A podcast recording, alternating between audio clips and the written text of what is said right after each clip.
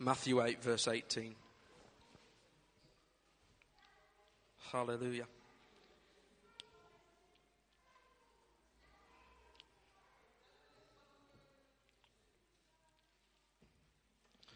Many of you know this story. It's the story about Jesus crossing over the lake um, with the crowds following, but crossing over the lake to the other side, and a storm wells up. You've, many, you've heard it many times. We hear quite a few stories in the Bible where there's storms on seas, but this particular one is where Jesus comes to the shores and asks his disciples to cross to the other side. Let's read it. It's verse 18.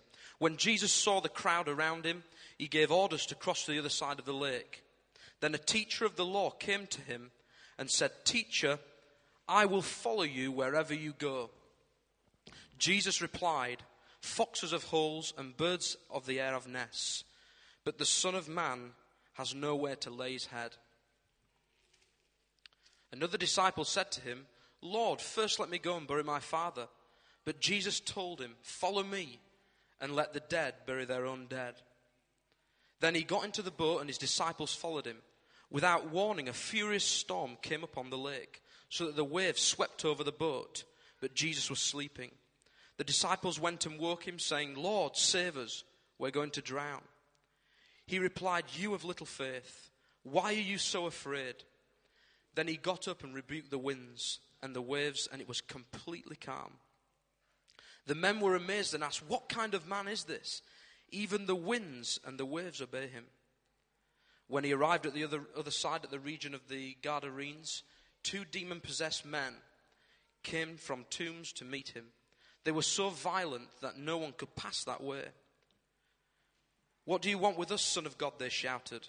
Have you come here to torture us before the appointed time? Some distance from there, a large herd of pigs was feeding. The demons begged Jesus, If you drive us out, send us into that herd of pigs. He said to them, Go. So they came out and went into the pigs, and the whole herd rushed down the steep bank into the lake and died in the water. Those tending the pigs went into the town and reported all of this, including what had just happened to the demon possessed man. When the whole town went out to meet Jesus, sorry, when the whole town went out to meet Jesus, and when they saw him, they pleaded with him to leave their region. Amen. Many of you know that story. It's the story of, as we've just read, of Jesus the crowds are behind him. Many, many times in the Bible, we read about crowds following Jesus through as they seem do many, many miracles. And this particular instance, I just want to draw some things this morning. The title of my message is Fan or Follower. Fan or Follower. And I want to talk to you about what this story for me represents and what it tells us some things about Jesus. It tells about us as Christians and whether you're not a Christian. But what I want to talk about is the fact, first of all, about the crowds. My first point this morning is count the cost and not the crowd. When Jesus saw the crowd coming towards him, he says this the very first thing that we've just read in Matthew 8. He says, When he saw the crowd, he turned around and looked at them, and then he ordered his disciples to move to the other side of the lake. So basically, when he sees this crowd following him, I mean, many, many times we see Jesus with a crowd around him in the Bible. But what we see here is that he's not interested in the crowd. For some reason, he's not interested and he wants to go across the other side of the lake to somewhere in a region called the Gadarenes where there's two demon possessed men. The story tells us this that no one could pass that way. It must have been a place, the Gadarenes, where most people on the other side of the lake, remember this is not just the sea, this is the lake they were crossing, most people in that crowd would have probably known that at the other side was a place that you couldn't pass. It was a dangerous place to go. And Jesus was saying, at this very point, he said, I can see a massive crowd around me. But now I'm asking you, who is willing to get into the boat? Who is willing to come to the other side of the lake and follow me? And I just want to put to you this morning that sometimes when we can concentrate and view church, we can sometimes think that the crowd around us, the big scene of church, is all what it's supposed to be about. And we can concentrate and focus on the crowd and actually become followers of the crowd. We can actually become not followers of Jesus, but if we're not careful, we can become followers of the crowd. Many, many people that day in that crowd would probably have been following, looking at others in the crowd, and in the sensationalism of all the miracles, everything that was taking place, would have looked at it and said, We want to stay here, we want to follow. But Jesus says this He says, Come with me if you, if you are willing to cross. And we know this that when he asked the people in that story, says, a guy says to him, Can I just go and bury my own father first? He, he talks about burying his own father. And Jesus says, even to put his own family aside. We know that other scriptures tell us this on the same story, and you can read them up. But they say this they say that when people asked Jesus uh, if they can do something first, he said to, to even put your own family aside before me. Now, sometimes we don't want to read these scriptures in church. We don't want to put bring the things. Sometimes I, I, read the Bible and I think, should I say that? Because we want to make our messages nice. We want to say the nice things. But the truth is this that the Bible that we all believe in says that we should put even our families aside before God. God should become primary in our lives. Now, that might be hard hitting for some of you, but even for me, it's very difficult because when you have a little son and you look at him, I sometimes have to think that I have to put God first before everything else. God first, then my family, then the church. It's a, it's, it's a biblical thing to look after the family, but God, everything I have is a gift from God, you know. Everything we have is a gift from God. And He's the creator of everything. We saw in that thing, didn't we? That we, at the very end of that thing, we serve the creator of time, the one who gives you time to do things with. Amen. So we're called here to evaluate the cost of following Jesus. And I just want to ask you this morning are you counting the crowd? We can see, you can turn on Christian TV and you can see many, many, many churches, big churches around that if you were not careful, you could follow the crowd. And sometimes you could never even know that you're following Jesus. You could be just following the scene. And I want to question you this morning are you following the crowd? Every, recently, we did the decorating in here, we painted all the inside, and we're doing a lot of graphics at the moment and things just to promote King's Church, make it look nicer inside. But you know this all of them things that we're trying to do to make it look nice in here, there's nothing more important than the fact that whether our hearts are following Jesus. It's not about what the building looks like. It's nice to get them things right. It's nice that when people come in and when we advertise at Freshers Fair that people come to King's Church and the new name and everything. But above all that, it's just a marketing exercise. We need to make sure that we're right inside and we're following Jesus because if people come in, we need to make sure they too are following Jesus. Amen. So I ask you this morning how important is Jesus to you today? How important is the creator of time? Is he in your priority list? Is he down at the bottom or is he at the top? Where do you put Jesus? We saw the many, many things that come up this morning that's hard hitting to know, even, even just spending time in the bathroom. And Emma will tell you this I don't spend much time in the bathroom doing my hair and everything. Emma spends far more time than I do in the, in the bathroom. But it's hard hitting, isn't it? I mean, if we were all to put our hands up here this morning and say how much time we spend with God, some of us wouldn't even dare to say it. You know, I've even I've been to meetings before, and even I've heard that even leaders have been said that they don't even spend time enough time with God. So it's not about who's a leader and who's not. It's just about our personal relationship with Him. It's difficult. It's a principle. It's a discipline, but we all have to put time aside with God. And what do you value most? What is the most thing that you value? Jesus said this the rich ruler came to Jesus and he said, What must I do to have eternal life? He asked him the question. He says, What must I do? He's got all the money. And Jesus replied this He said to him, all, Fulfill all the commandments. You can read this up. He said, Fulfill all the commandments. And he says, I've been doing that since I was a boy. Since I was a little boy, I've fulfilled all them. I've done all them things. But Jesus says this You still lack one thing. Sell everything you have and give to the poor, and you will have treasure in heaven. Then come follow me. Let's just read that again. He says, You still lack one thing. Above everything else, you fulfill the commandments. You've tried to anyway. How he could fulfill all the commandments, I'm not sure, but he tried to fulfill all the commandments. But he says, You lack one thing, and that is that you sell everything you have, the money that is gripping your heart, Sell everything you have. Then come follow me. He had two masters there. And he could have chose to, to have both. But God said this to him. Jesus said this. Get rid of everything you have, the things that are gripping your heart. Then you can come and follow me. It's not about fulfilling commandments. It's not about being religious, coming to church. It's about taking the very things that grip your time, your heart, and take you away from God. And you can't follow Jesus and focus on your own treasures. You have to focus on heavenly treasure. Jesus said, didn't he? He said, For where your treasure is, your heart will be also. And I want to ask you this morning, where is your treasure? Where is your real treasure? Where does it lie? There's only you knows that. We can all put the front on. We can come to church and we can say, you know, I believe in God and God is the center of my life. I've witnessed to people and I've said all the right things. But the truth is, where is Jesus in your life? Where is the priority? And I ask that question this morning because it's a hard hitting question for us all. But it's something that when I think about the future of King's Church, when I think about when we talk about vision, when we talk about where we're going to go, when we look at the building and everything, I much rather have an old building and the heart's right than this. Much rather have that. It's not about how big we can get the church. What did we read earlier? That Jesus turned around and he didn't get caught up by the crowd. He didn't look at the crowd and say, let's have a meeting here. Let's stop and have a meeting at this side. Let's not bother getting into the boat. Let's not bother going to the dangerous region. Let's not bother doing that. He could have said, let's have a big meeting here and let's just see many, many things happen and everyone's happy.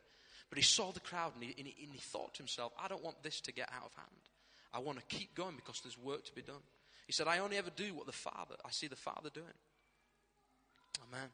If you just turn with me, we're not going to get you to turn to many places, but turn with me to Luke 14, verse 28.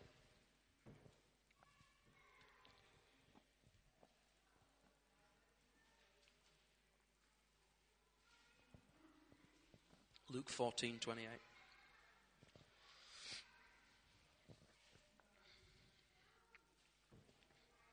This bit of scripture talks about, we're talking here about the cost, looking at the cost of following Jesus or the crowd and whether we want to follow the crowd and just the scene. And this bit of scripture talks about the cost of following Jesus. It says this, verse 28 Suppose one of you wants to build a tower. Will he not first sit down and estimate the cost to see if he has enough money to complete it. For if he lays the, found- if he lays the foundation and is not able to finish it, everyone who sees it will ridicule him, saying, This fellow began to build and was not able to finish. Or suppose a king is about to go to war against another king. Will he not first sit down and consider whether he is able with 10,000 men to oppose the one coming against him with 20,000? If he is not able, he will send a delegation while the other is still a long way off and will ask for terms of peace. In the same way, any of you who does not give up everything he has cannot be my disciple. Give up everything you have. Everything. Jesus here is saying, unless you give up everything, you can't be his disciple. And I want to ask you this morning have you really given everything to God? Have you really laid everything down? But it's interesting that it says this. There's many, many times we hear that so many people got saved in a meeting. So many people came to Christ, and that's good, and that's, that's the right thing. But I want to ask you this that there's another question that comes to us. Not will you accept Jesus into your heart, but have you considered the cost? Have you really considered the cost of following him? Jesus asked the question to us. He says, You must consider the cost of following me. So there's actually something in that that is in our minds. We've got to use our wisdom to decide whether we really, really want to give up the things in our life to follow Him. And I want to ask you this morning what is your treasure? What's the thing that you put most important? Is it the house? Is it the job? The car? Everything that you want to see in your life? I know before I became a Christian, I had so much focus on having my own business and doing my own thing and to have money and to, to get the house and everything. But it's amazing, isn't it, when God fills your heart when you get saved, that the whole thing turns around. The whole thing changes. And that's not because of what I think, of what I decided. But the Holy Spirit, He says He'll give you desires for good things. He'll give you different desires. When the Spirit of God comes to live inside of you, you will be filled with different desires. Many, many people said to me, How can you change when you become a Christian? How can you change so much? And I, and I simply answer this every time. I always say, when the Holy Spirit lives in you, we heard it last week, we heard, when the Spirit of Him that raised Christ Jesus from the dead lives in you, you're completely different. How can you be the same? How can you think the same? We have to bring all our, all our thoughts and our mind to Christ, but when we have the Holy Spirit living within us, we can change. And I want to ask you this morning it's about when you have the Holy Spirit living in you, you can start to choose what you want. You can start to say, I'm going to put that aside. I'm going to put time aside with God. You know, I'm not saying that there's an, ever any specific amount of time you've got to spend with God. That's, that would be totally wrong to say that. It's not about you should spend 30 minutes or one hour a day with God. But you know, you know whether you can. You know, when I was at work the other day, somebody said, um, this guy came into the office and one of the girls said, Oh, I want to go home. Can I go home now? And she was just asking him in a, in a kind of rhetorical question. He wasn't her boss. But he just turned around to her and he just said, Well, I don't know. He goes, Ask your conscience. And I just laughed and I thought, It's true. It's not about whether a person says it. You need to ask your conscience, what, what amount of time do you want to spend with God? How hungry are you? How hungry are you to meet with the Savior of the world? You know, even the treasures that we're talking about here, even the things that I'm talking about, the, the house, the car, and all the things that might grab your time, TV, and stuff like that. Do you know that there's even church can become one of your treasures and not God? You know, sometimes we put church I get busy with church, and sometimes, you know, we know the, the Mary and Martha story of getting too busy. And we've got to be very careful because the truth is that it's about our relationship with Him. So we have to be very careful how we use our time because God doesn't want us to be running around and never spend time with Him. It's the most, it's the times in, in intimacy when you'll, you'll really get to know Him. So I, I question you this morning. I ask you, how much time? Not that I'm spending enough time. I'm preaching to myself this morning. If there's ever a sermon that I'm going to preach to myself, it's this one because I know and I can put my hand to say I don't spend enough time. And I don't think till the day I die I will ever say to you, I'm spending enough time with God. But that's a good place, We need to remember, we need to think to ourselves, I'm not spending enough time just so that we bring ourselves back to Him all the time. The songs that we sung this morning are so perfect for what I've got to say this morning that we need to come back to the heart of worship. We need to come back, laying things aside, it's all about Him, not about us. Nothing to do with us at all. Amen. Amen. So Jesus didn't want to stay in the comfort of the crowd. And he, and he asks us to do this. He says, Take up your own cross. Take up your own cross and follow me. And the, and, and the, the title of my message, as I said, is Fan or Follower. Are you going to be a fan or are you going to follow him? Are you going to follow Jesus? Jesus said this If anyone would come after me, he must deny himself and take up his cross and follow me. For whoever wants to save his life will lose it, but whoever loses his life for me will find it. What good will it be for a man if he gains the whole world, yet forfeits his soul? Or what can a man give in exchange for his soul? What value have you got? What value have you put on your soul this morning? You know, you might have heard the gospel message many, many times, but I ask you this morning, what value do you put on your soul? What is it that takes your mind away from, from who created you, who saved you. What value do you put? If you could have everything in the world, what value do you put on your soul? John 6, verse 66 says this Jesus was speaking to them just before that, and he said, before this verse, and he said this, he said, he talked about drinking and eat, uh, drinking his blood and eating his flesh.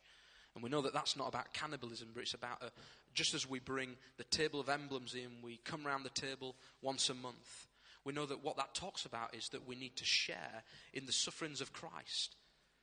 Paul said many, many times that we need to share in the sufferings of Christ. We need to take up, to take up your own cross and follow him means that you have to suffer sometimes as well. Sometimes you have to carry your cross, which is it, it's a heavy load. You know, we, we like all the scriptures that say that his burden's light, but the truth is this that we have to carry a cross.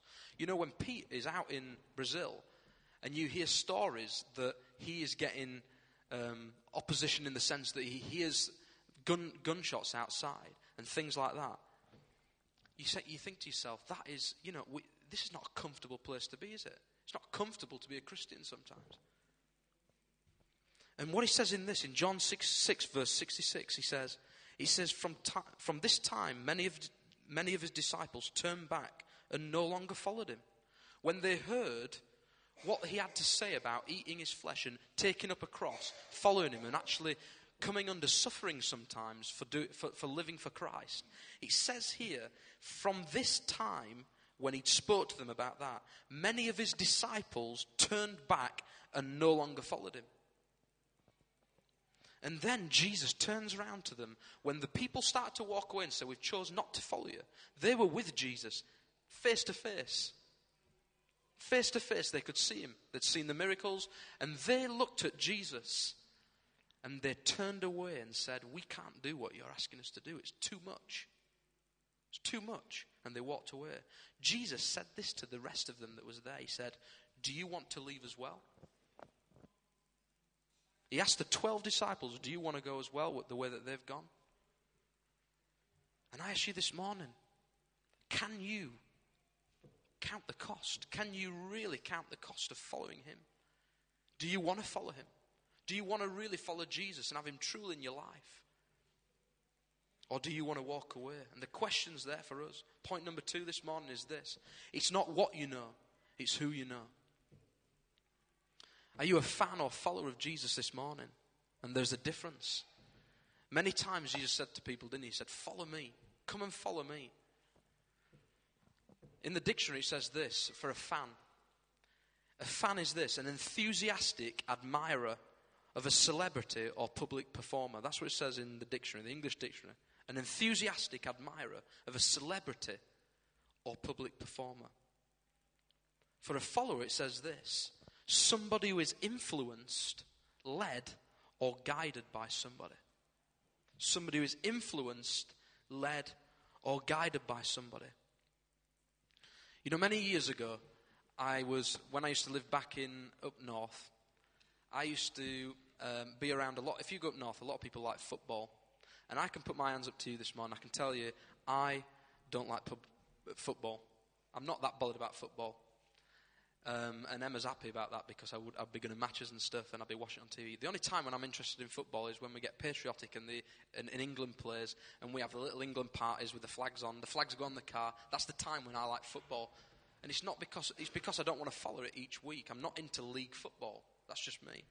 But you know, when I was younger, there's always this peer pressure when you're at school and wherever you go that you've got to, you've got to almost like football. You've got to like sports. You've got to do things that everyone else likes doing. Well, I can publicly say now, I don't like it. Because none of them people are here anymore. But when I was at school, and my cousin especially used to love football, and there's, not, there's nothing wrong with football, it was great. And they used to uh, support a team, don't know if you, any of you know them, Barnsley Football Club uh, up north, little team. They're getting a bit bigger now, but a little team. And each week, the whole family, our family, used to go they'd be going out and, and watching Barnsley play football. And it got to the point where I thought, actually, I need to start making myself like football. I need to become like them. I need to do things that they're doing. So I started to say, I'm going to go. But I, I used to use all the talk as though I liked football. Deep down, I didn't really. But I tried to make myself like it.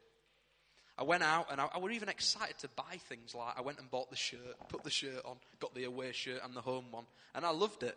I, I used to love wearing the shirts and that. And I'm a, yeah, I'm a Barnsley supporter. Who do you support, Barnsley? Well, they're not very good, yeah, I know, but I'm, you know, I'm, I'm keeping it going. It's the support that counts.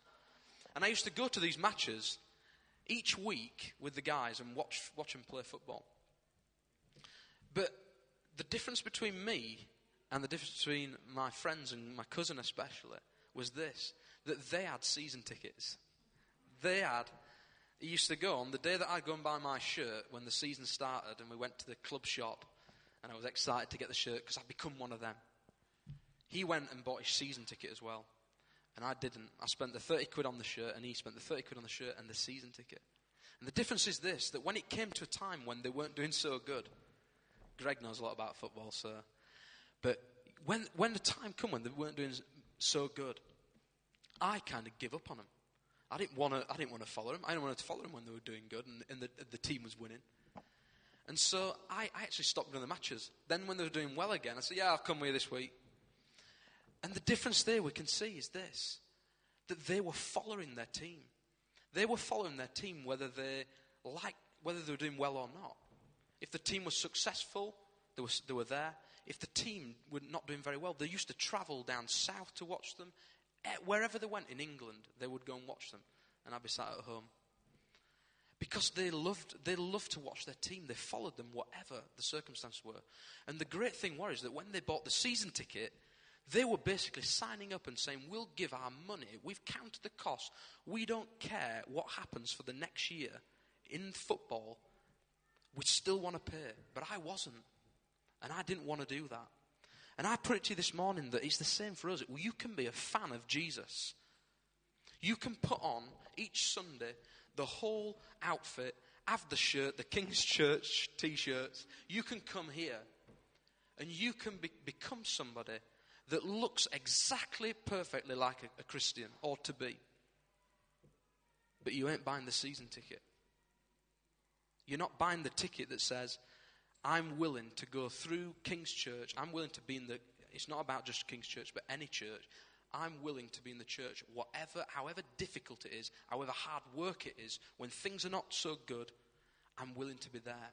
And my question to you this morning is can you become season ticket holders? Can you become ones who are prepared to pay the money up front, count the cost of being in the church with us through the hard times? Amen.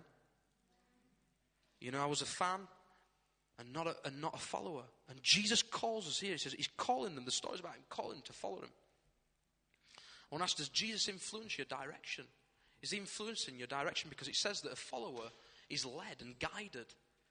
Remember again, it says influence, led, and guided. The difference between a fan is that if you're a fan and a follower is that if you're a follower, you will be influenced by the person. You'll, ad, you'll admire them. So there's a bit of the fan in it, but there's an extra step, and you will begin to be influenced by them, guided by them, and you'll go wherever they want you to go. Amen. And many of the crowd around that lake that day were spectators of miracles. They saw the miracles. But Jesus wanted to go that extra step further. And he says, I want to take you into a place where you get to know me. You know, it's all about, and what I said is point two is, it's not what you know, it's who you know. And the point here is this that you will not do anything with Christ unless you get to know him. And what we, what we saw this morning on the video is all about how much time we spend with him. The intimate relationship is how you'll get to know him. Because these guys who stepped into the boat and went across the lake, they, they discovered far more on an intimate relationship with Jesus than any of the crowd would have ever done. He says this that they were amazed when they saw what Jesus did. They said, Who is this man? They didn't say that when they were in, in the crowds. They, would seen many, many miracles, healings. But as soon as he obeys, as soon as the, the wind and the waves obey Jesus and everything becomes calm, they realize something new about him.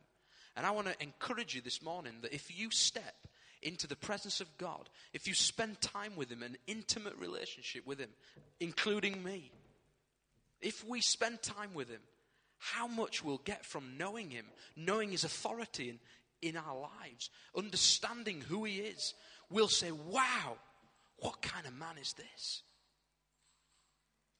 What kind of man is this? We can come and sing the songs, but it's in the intimate times. It's when we're in the boat. The ones who are willing to spend time with Him, intimacy. The ones who'll say, Wow, what kind of man is this? And when you say that and you understand the authority for what which you carry, that's when you begin to do great things for God. They witnessed another level of authority. And we can know a lot about church. You can know everything there is to know about church I meet many people and they, they can talk the talk about church. Let me tell you, they know everything. Do you know, I'll, I'll put my hand up. I don't know everything. I don't know all the answers. But what I do know is that if, my, if I keep my heart right, if I'm focused on Jesus, that's all I'm cared about, all I care about. It's not about head knowledge. It's not about what you know about church. And you can know the ins and outs of church. You can wear the t shirt every single week. But let me tell you this the, you, you can become a Pharisee.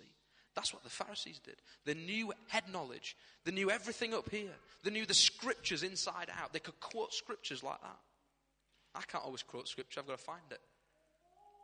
I'm not good at that. I need to go to Bible college to learn all that. But what I'm saying is, it's not about head knowledge. It's about the Holy Spirit living in you. If the Holy Spirit lives in you, it's far, far better. You know, the people out there, when I witness to them, people in my work, when I speak to them, they're not interested in whether I can tell them where the scriptures are. They're never interested in that. They're always interested in why I've changed and who and what I've become. Why I'm the person I am. Why I abstain from doing certain things. Why I'm not interested in certain things. And it's like we said earlier, it's about when the Holy Spirit comes and lives inside of us. It's completely different. And we need to get to know Him and not know about Him. Many of you saw recently the uh, celebrity Michael Jackson that he died. And I was, I can put my hand up to say I was a fan of Michael Jackson when I was younger. I used to, Emma will tell you that if, you know, if you, if she tries to get me to, she tries to get me to do some kind of moonwalk, which I can't really do, but you know. But I used to dance and sing like Michael Jackson when I was younger. I even used to go to the Lensive at school. I used to make, I'm telling you everything now. This better not go out on YouTube. But I used to make tapes and sing to them. I used to make photographs and put on these tapes and say, because I just loved Michael Jackson. And I knew loads of stuff about him. I used to buy the magazines, everything. I could tell you everything. I can't now, but I could tell you everything at the time. I bought all the albums every time, buy the singles. I just used to love the dancing and everything about him. And when he died recently, it was amazing when, to see a guy die that from a young, young age when I used to watch him and thinking, I actually thought he was invincible. To me, as a young guy, I thought this guy is he, he's like a king. He's somebody who can't die. He's so good at what he does. But I knew everything about him. And I watched programs recently when Michael Jackson's funeral had taken place and everything had taken place, and people watched. Um, they, they, were looking at documentaries at people who went over, flew over to see uh, the, the funeral and stand outside, and there were guys there who had flown all the way over, who knew every single thing. They wore the gloves, they, they, they wore everything. They looked, they looked exactly like him. You know, they'd had the hair done. These people knew everything about him. And one of the things it showed, it said, it showed a picture of Michael Jackson once pulling out of a concert. And he was in the car, and one of his fans came in front of the car and started to dance and do things in front of the car so that Michael Jackson couldn't drive away. And Michael Jackson in the back of his car laughed and said, you know, that guy always does that. I love to watch him do it. But he didn't even know him. He didn't know him. And, and can I put this to you? There's many, many people who read the, uh, the celebrity magazines, including Emma. but they, they, all they want to do is just look at pictures of, you know. But they, they look at these pictures and they could tell you anything about what they're wearing now, the latest fashions, everything about that person, and like Michael Jackson. But they don't know him. Michael Jackson would have never known them. And it's the same with us. We can, we can know everything about Jesus. We can put him on a pedestal. We could say everything about him, all the miracles he did, know all the stories. But do we really know him personally? Do we know him personally in our hearts?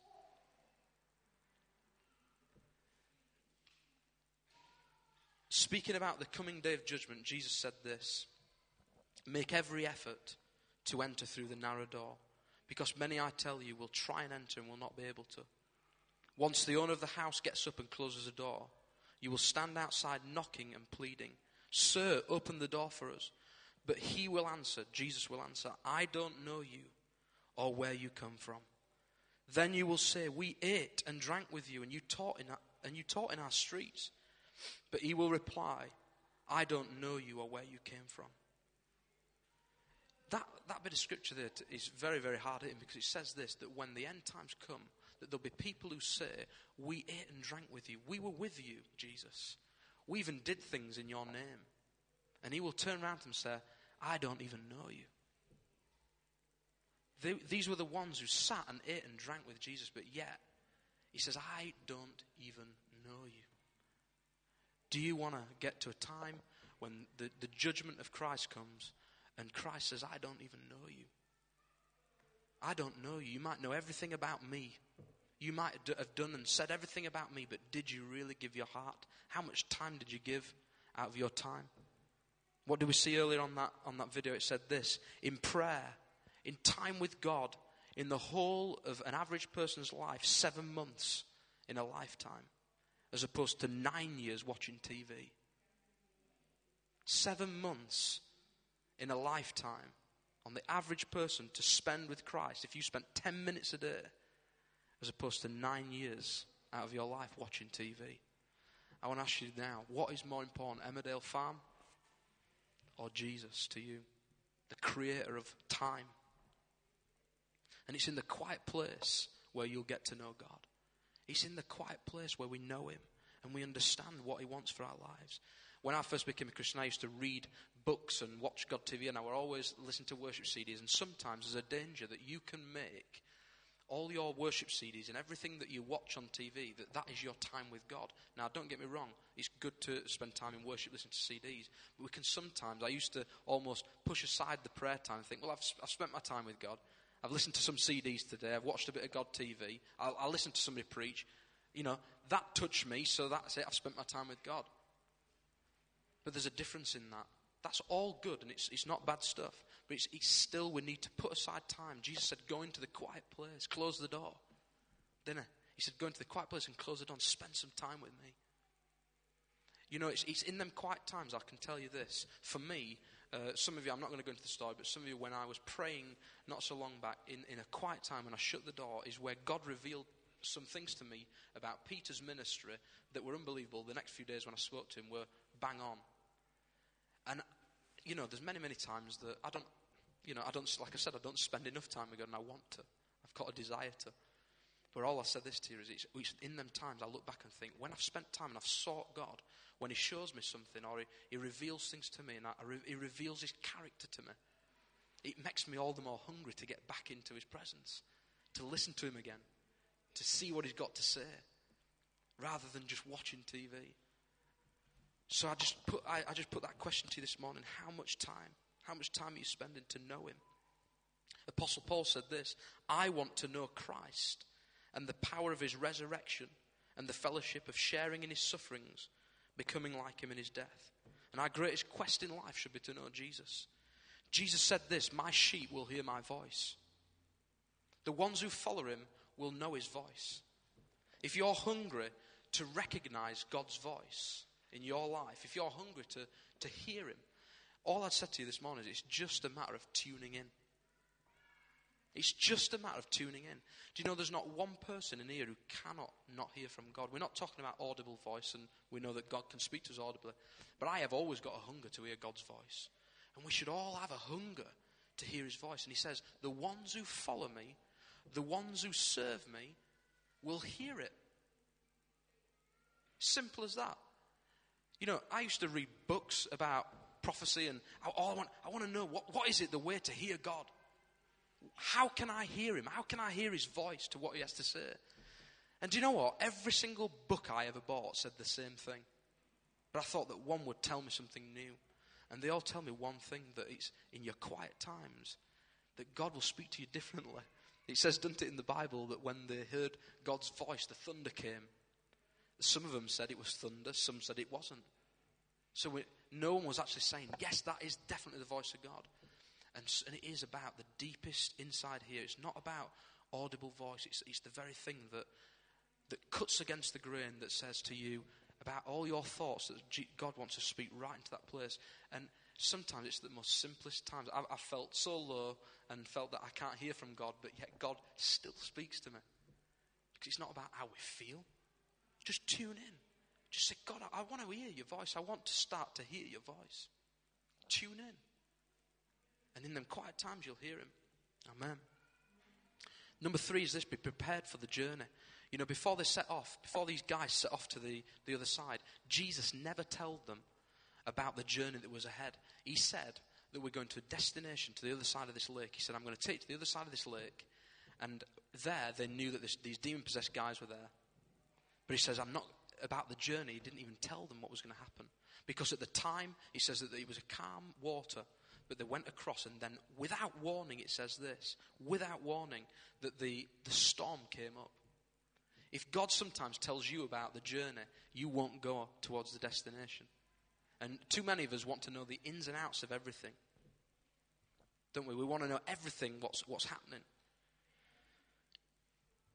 You know, there's the opposition that can come. Nathan, Nathan, Morris, some of you know him from the guy we had last week from Shake the Nations Ministries. I heard recently went out to India and was preaching in India. And on something like the second night, there was a group of Hindus on the right hand side, down at the front, who, who asked them to stop preaching with knives, to stop speaking about the gospel of Jesus.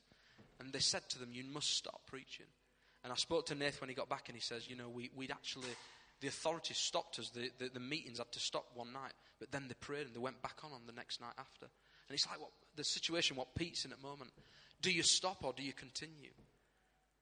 And we have to expect that times of opposition, times when it'll be hard, and the journey is hard when we actually step out in faith. If you're prepared to get your feet wet, if you're prepared to get off the, the shores and get onto the boat, that the journey is sometimes difficult.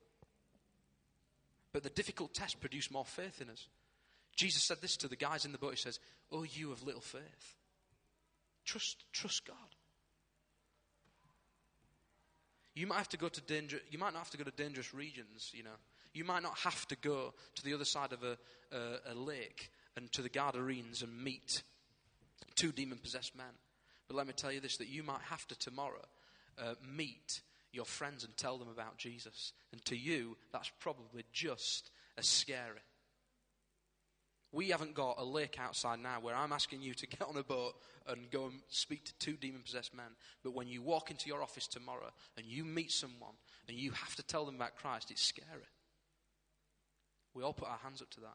And I can tell you about a story the other day, just a simple thing of when I came home from work and I had one of these Chris Bowater flyers and I went round to our new neighbours who've just moved in from America.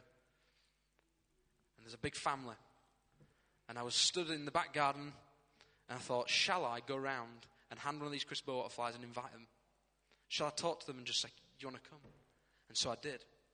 And I'm telling you, my heart was beating just to go around to the neighbours to hand them uh, a Chris Bowater leaflet. Because the enemy so grips us sometimes in fear as to say, don't do it. You can't share your faith. They're not interested. And I was so surprised when I spoke to this guy in the door and he said, We'd love to come. We would love to come. And I just thought, how many more people is there like this? No, I didn't go down the rest of the street. I had to do other things. I had to watch TV. But all I'm saying is this how many more people is there like that? And we just, we're fearful of even speaking to them. There's so much fear sometimes just to speak about Jesus. The other day I was speaking to someone at work and I ended up using my lunch hour to speak to them about God. And I never thought that was going to happen. But I'm saying this is, is, is, how much did I, how, how in depth could I have gone in that conversation? I could have just told her the, the very, the, the small things and not gone in detail. But I ended up telling her everything about God. How we can become so fearful and gripped and not move you know, move with God. And we need to draw upon power of the Holy Spirit. It's His strength that helps us to do these things. And when was the last time you took a risk with Jesus? When was the last time you took a risk with Him? That you could step out and get into a boat and go on to stormy sea? When was the last time that you risked your, your pride, your character for Jesus? Jesus, the, the Word of God says this that anyone who puts their trust in Him will never be put to shame. No, if you put your trust in God, you won't be put to shame. One day when you stand before Christ, He will say, My good and faithful servant, well done. You might get ridiculed here, but you won't by God. And a storm came without warning. And we know that there's many, many storms can come in our lives on our journey. And all I'd say to you today is this that don't be put off by the journey. Enjoy the journey. But don't always get upset when you don't know all the answers to the journey, what you're going on. It's about the destiny, yeah. Paul said this Now I know in part, then I shall fully know, even as I am fully known. And consider Joseph. I always look at this. Joseph saw a dream of his destiny. He, he saw everything of what was going to happen when his brothers would bow down before him. But he never saw the journey. He never revealed as he listened to God's voice, as he saw in dreams, he never revealed the whole journey. He revealed his destiny that one day that the, his brothers would bow before him. And we see that his, if he'd have known the whole journey, you've got to question this would he have gone? Would you go if you knew everything, the ins and outs?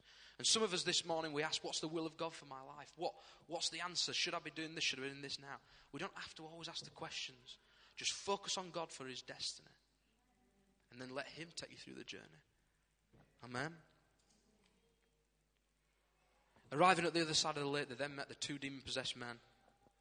And the disciples, for the first time, then they, they, they're with Jesus and they begin to walk in the supernatural. Let me tell you this if you give everything to God, if you lay everything aside and you step into that boat, if you do that, and you go through the journey, at the other side of it, there is a, a depth and a level of walking in the supernatural that you probably have, haven't even imagined yet. And we need to begin to start taking risks with Jesus so that we can see the power of the supernatural active. The Word of God says this Whoever serves me must follow me, and where I am, my servant also will be. My Father will honor the one who serves me. If you serve Jesus, then you will follow him, it says. If you serve him, you can follow him. And when you follow him, it says, a, per, a person who will serve me and follow me, my Father will honor them. You will be honored by the Father for doing it. Isn't that great? And when we know him, we want to serve him. And when we serve him, we're granted with supernatural strength and abilities. Let me just finish with this. If the band just want to come back up and get ready, although I'm part of the band, I'll make my way over there shortly. But just finish with this. Daniel said this.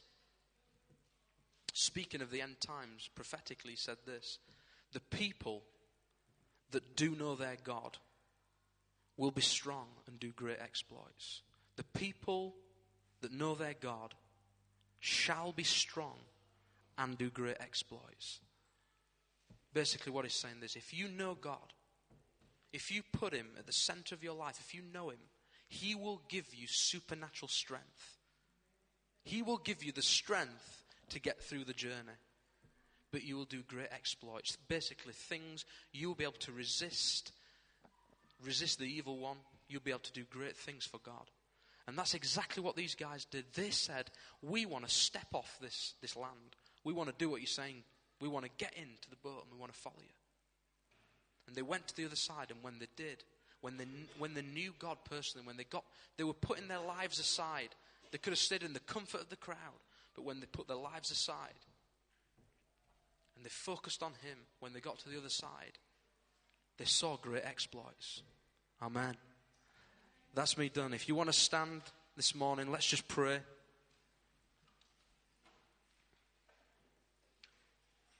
Hallelujah.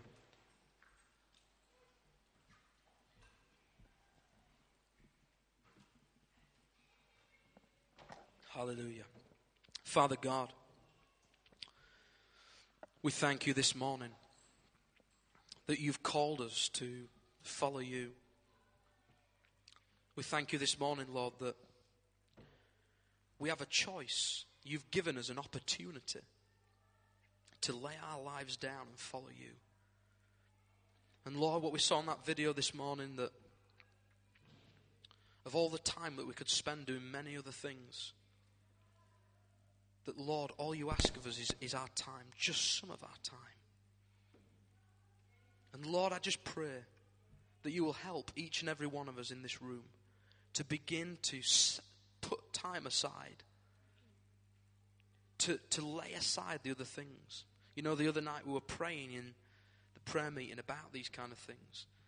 Putting things aside that all the things that take up your time, all the things that take up your time, that you would become less interested. We become less interested in TV and things, the consumers, and more interested and focused on God. And I want to encourage you this morning. If you want to give your your life to God more. It's not about just saying, Yes, I will. But it's about going home today and saying, God, I want to follow you. I want to begin to do great exploits for your name. I want to begin to go on this journey, even though I don't know how hard it's going to be. I want to be a season ticket holder. I don't want to just pay for the pay for the matches that we're going to win when there's victory. But Lord, I want to pay up front. I've counted the cost. I've counted the cost. And I want to say to you, Lord, that whatever it is, whatever the cost is, Father, even if it gets grim, even if the waves come crashing in, hallelujah, blessed be your name as we sang this morning. Even when it all comes down around us, blessed be your name, Lord. I will follow you.